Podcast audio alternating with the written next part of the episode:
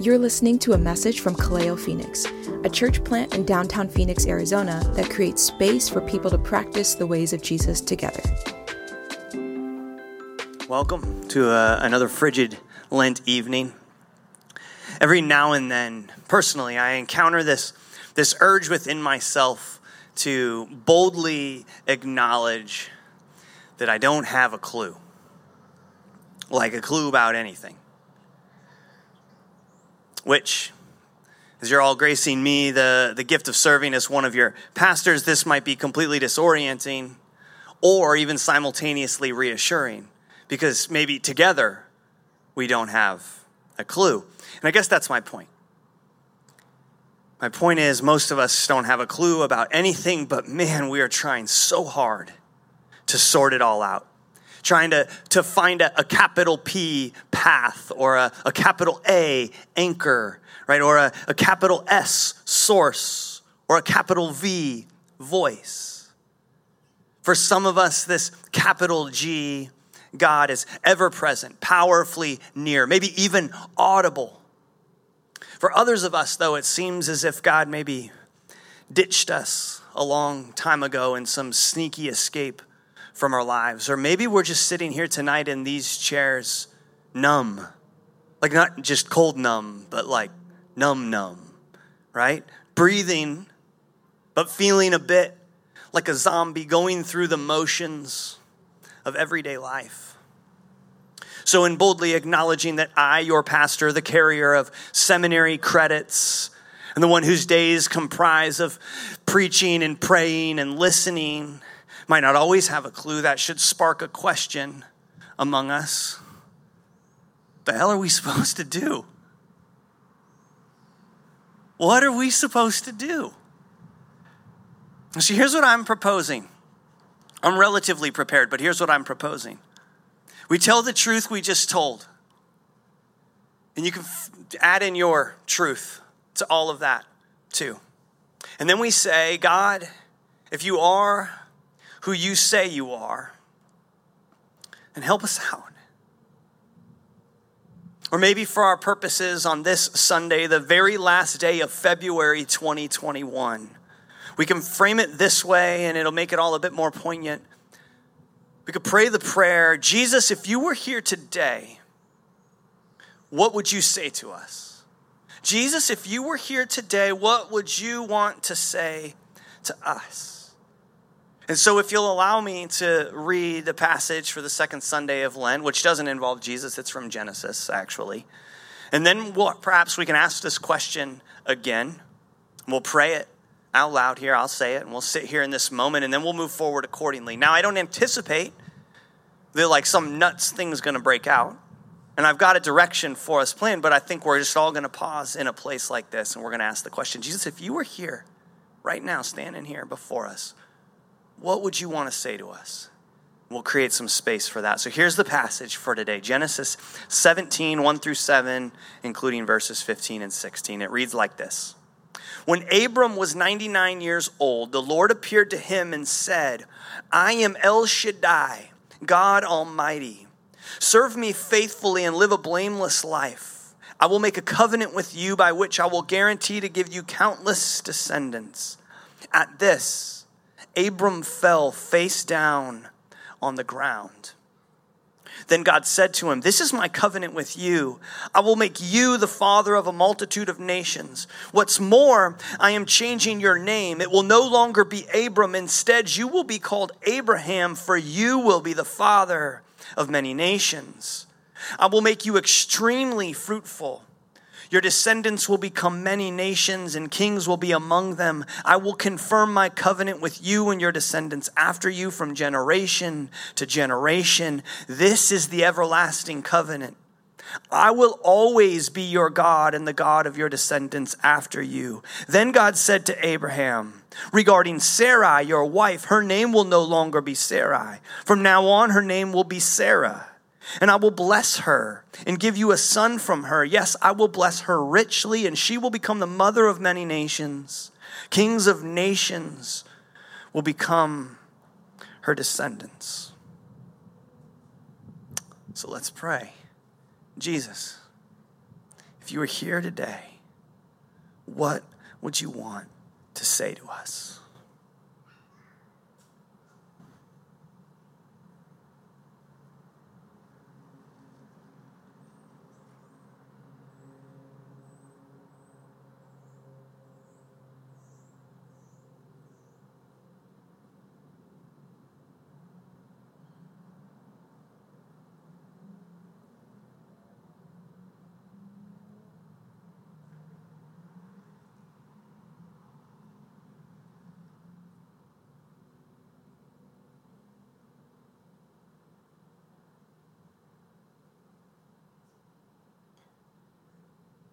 Jesus, maybe you're speaking to us right now. Give us ears to hear.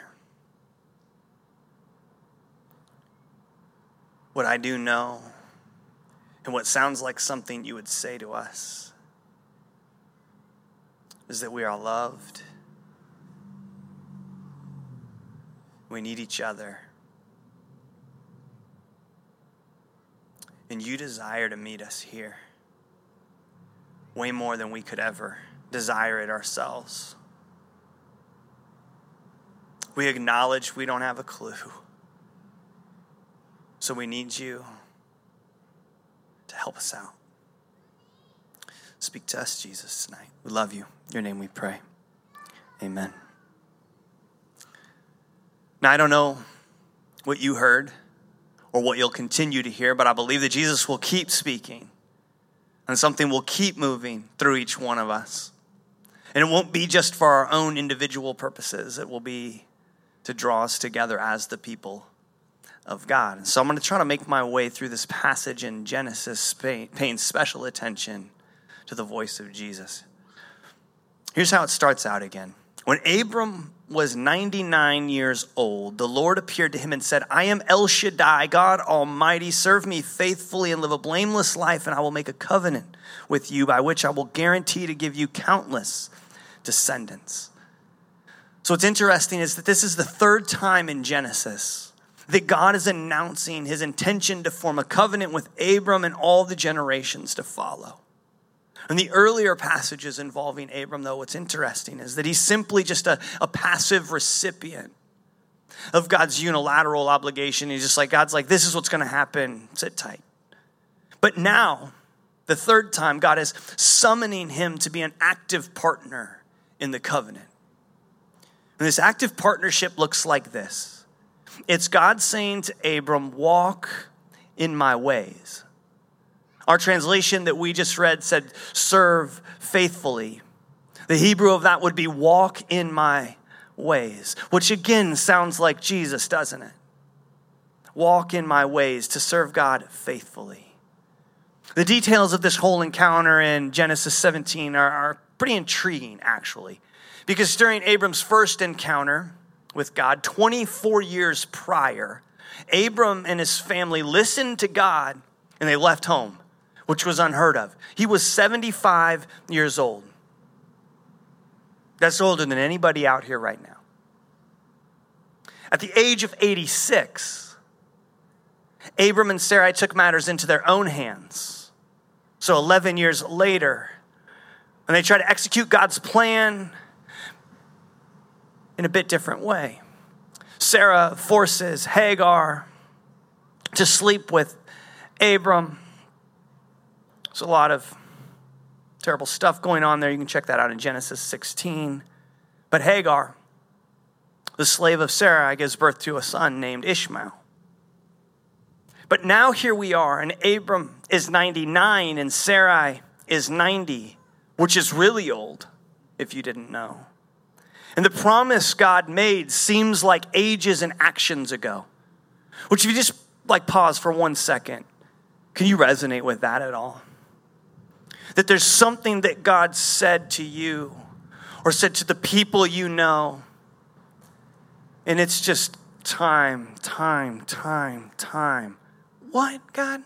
That's why we're asking the question, Jesus, if you were here tonight, what would you want to say to us? Because we need to be reminded of the things that God's already been saying. So here, God is, the third time speaking to them. And apparently, during this 24 year span, Like any number of things could happen, right? For 24 years. And during this 24 year span, it's generally understood that this aging couple had been learning to trust God, which ironically means that they failed and did a bunch of terrible things in the meantime, which is a wild story in and of itself. And yet, without any clue of what God was up to, they strive to remain faithful. This old couple is deeply flawed, yet so the story goes. They're faithful to God and God's promise in a way that honestly we just tend to struggle to understand. Because there's a whole lot of crap that goes down, right? The thing with Hagar, which is a whole sermon of its own. Not to mention that as they're traveling a couple different times, one, they set up a plan where together they hand off Sarah, the king of the land, and the other time Abram does it himself. Like it's they're just they're just not the they're not the best two people in the world, but apparently they're being faithful. And that doesn't make sense to us. Doesn't make sense to me. You could even say, I don't have a clue. But for some reason, God shows up again 24 years later, announcing himself, which I'll get to in a second. And here is how Abram responds 99 year old Abram, 24 years after the initial promise. Verse 3 At this, Abram fell face down on the ground.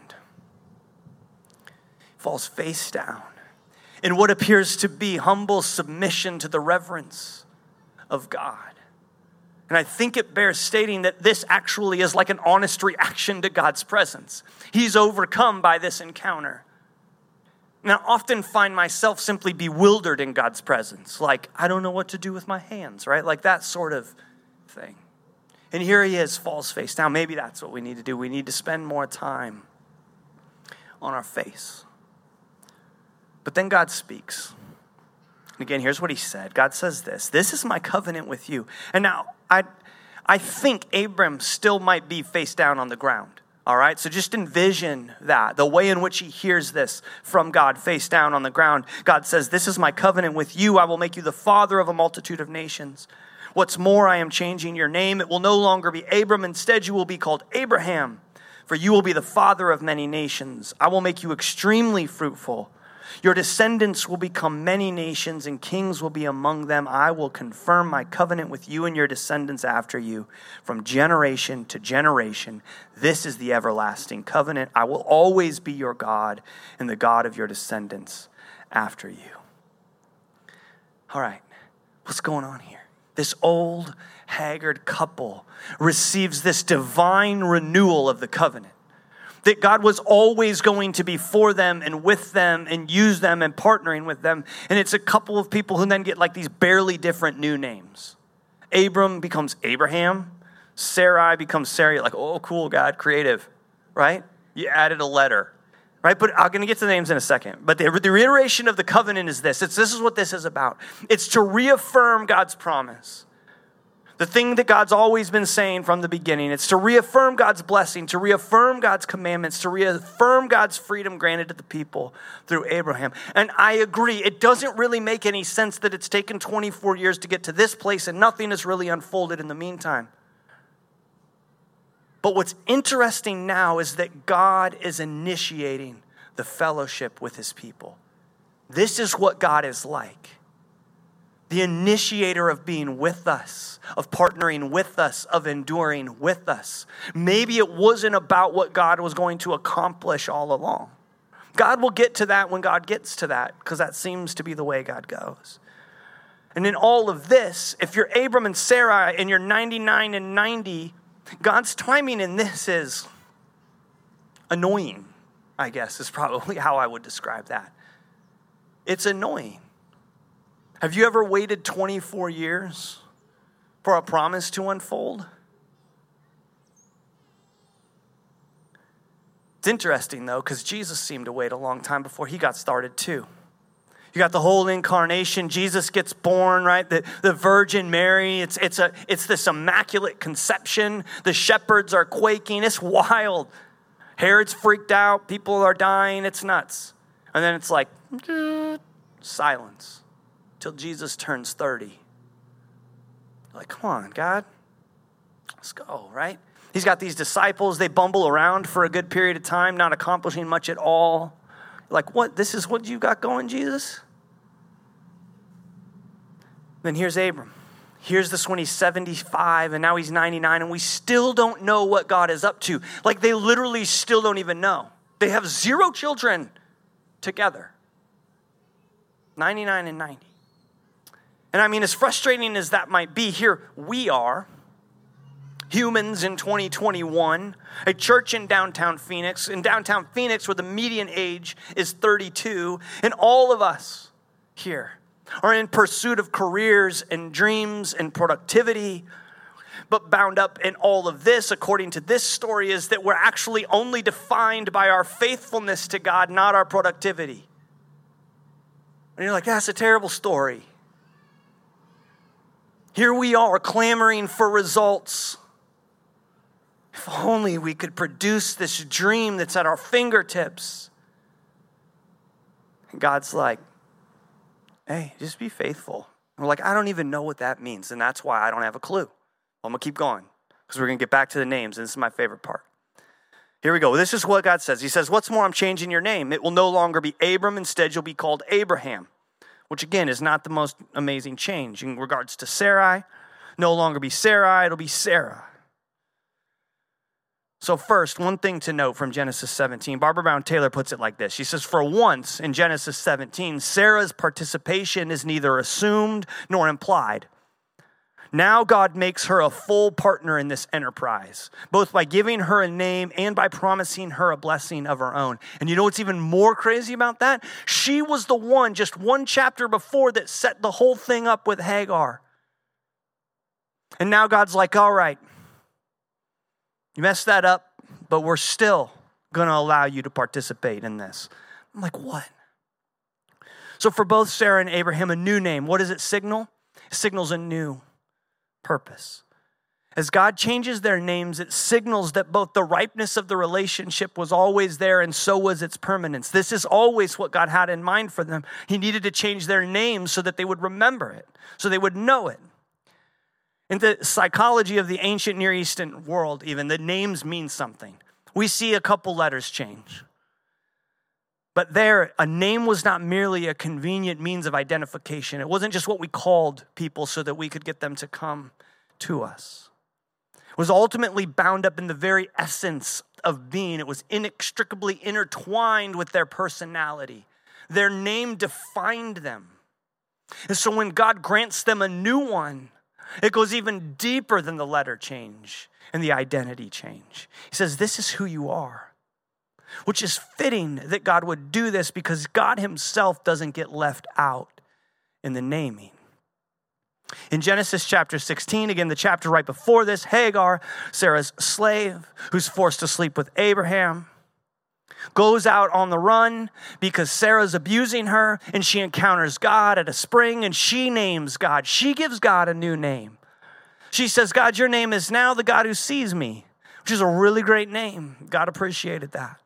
And then in the next chapter, which is like four verses later, but apparently a bunch of years later, God names himself El Shaddai, God Almighty. This is the first time God refers to himself by this name in Torah. God's just given everybody a new name God himself, Sarah, Abraham. You might even get a new name tonight. The powerful picture of Abraham and Sarah joining God as active participants in the covenant, they're all graced with a new name. God says, We're all doing this together. It's like they got group tattoos, right? Jesus, in fact, himself says he will call each of his sheep by name. John 10, he's going to call each of us by name. Jesus knows your name. Six times in the Gospel of John, John refers to himself as the disciple whom Jesus loved. And at first, we're like, the audacity, the disciple whom Jesus loved.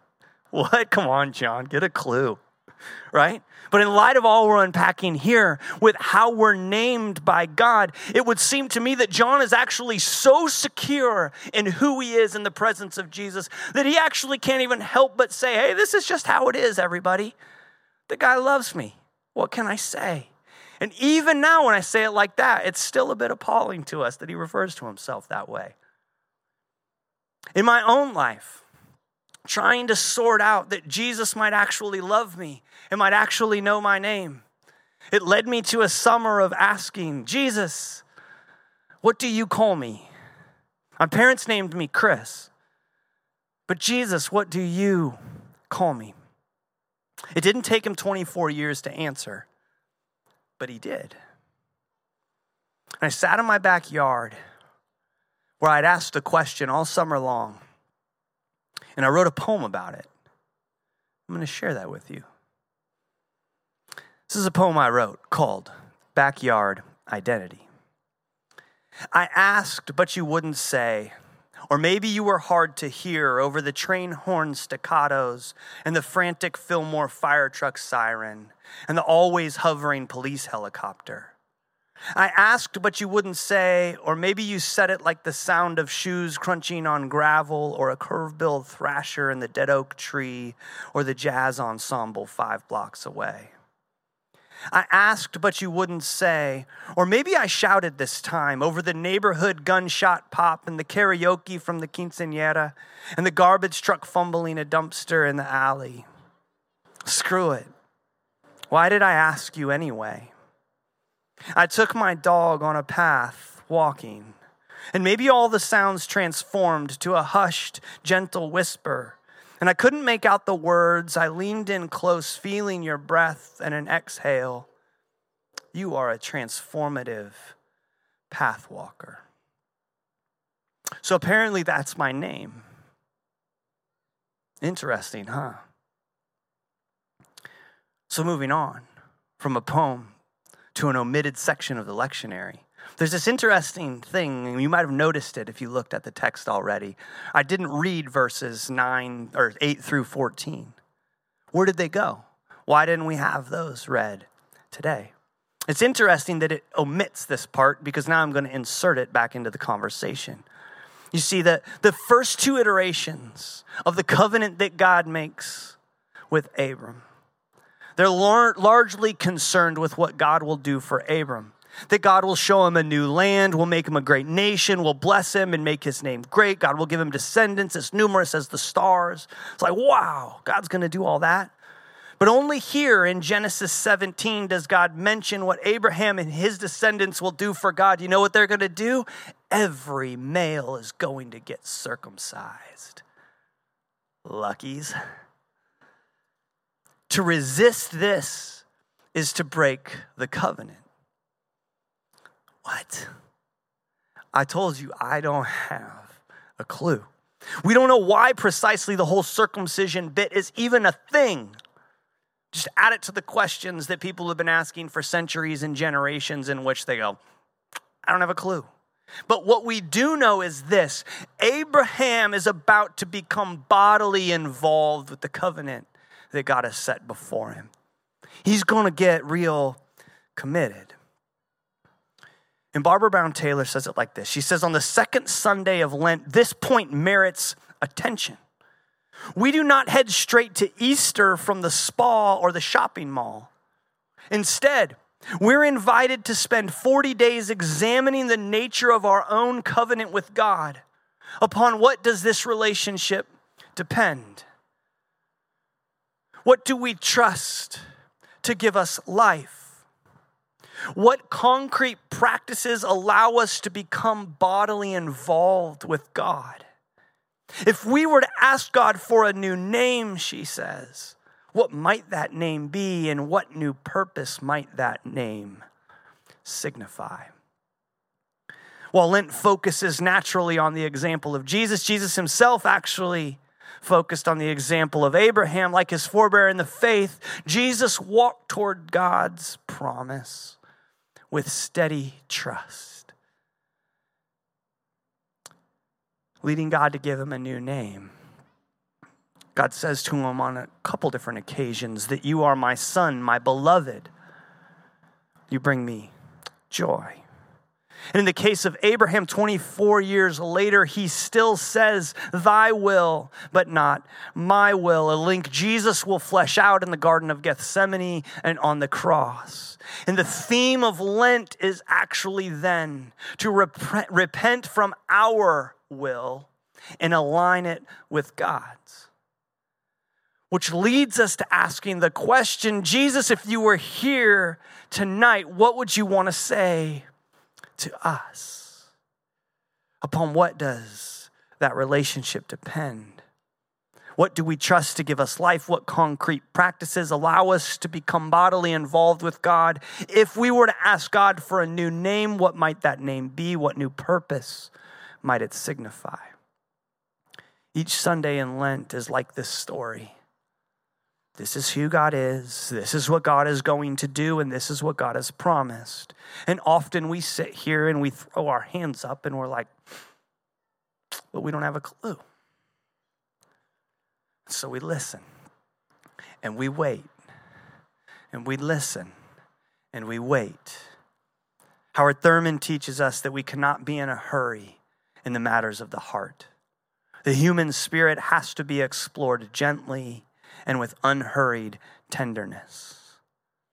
So, with all that before us this evening, I'm going to invite us to sit silently with Jesus, unhurried, perhaps even uncomfortable, cold and waiting, our minds wandering, but center them back to the place where we ask the question of Jesus Jesus, if you were here today, what would you want to say to us? Welcome to the silence.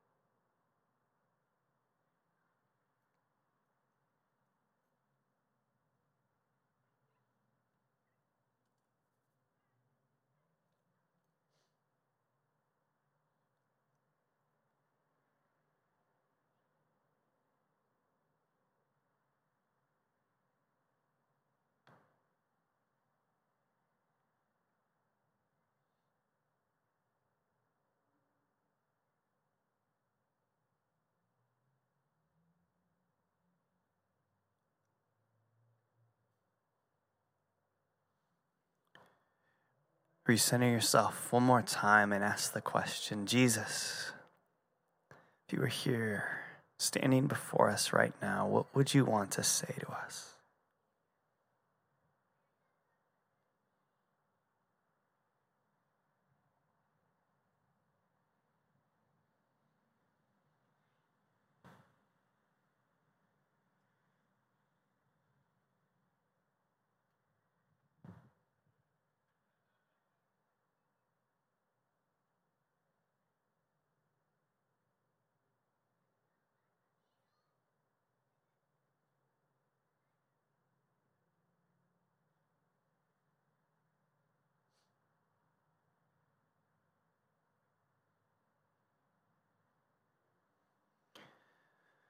Father, Son, and Holy Spirit. We thank you that you are a God who initiates fellowship with us. Give us ears to hear you, ears to hear you in the wind that's blowing, the children that are laughing the city that is moving around us. Give us eyes to see you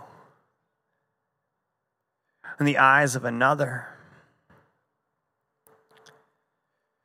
In the midst of our relationships,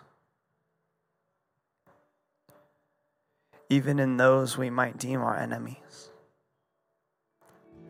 Give us hearts to receive what it is you want to unfold within us.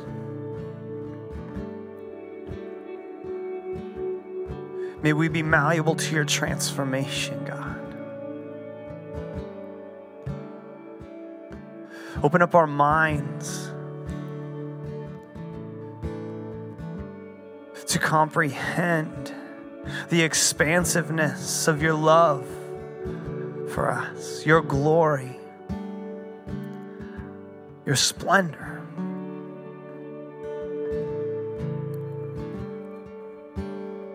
And open up our very bodies to feel your presence, to experience your presence in a tangible way this evening. Warm us in the midst of a chilly evening so that we might be reminded that you are the God who looks at us and loves us as we are.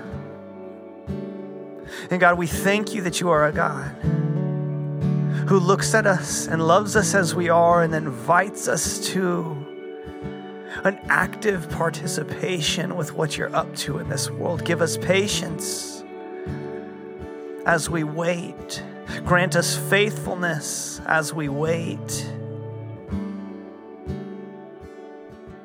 And join us together as the family of God. As we leave this place full of your spirit, less of ourselves and more of you. To you be the glory, God. We love you. In your name we pray.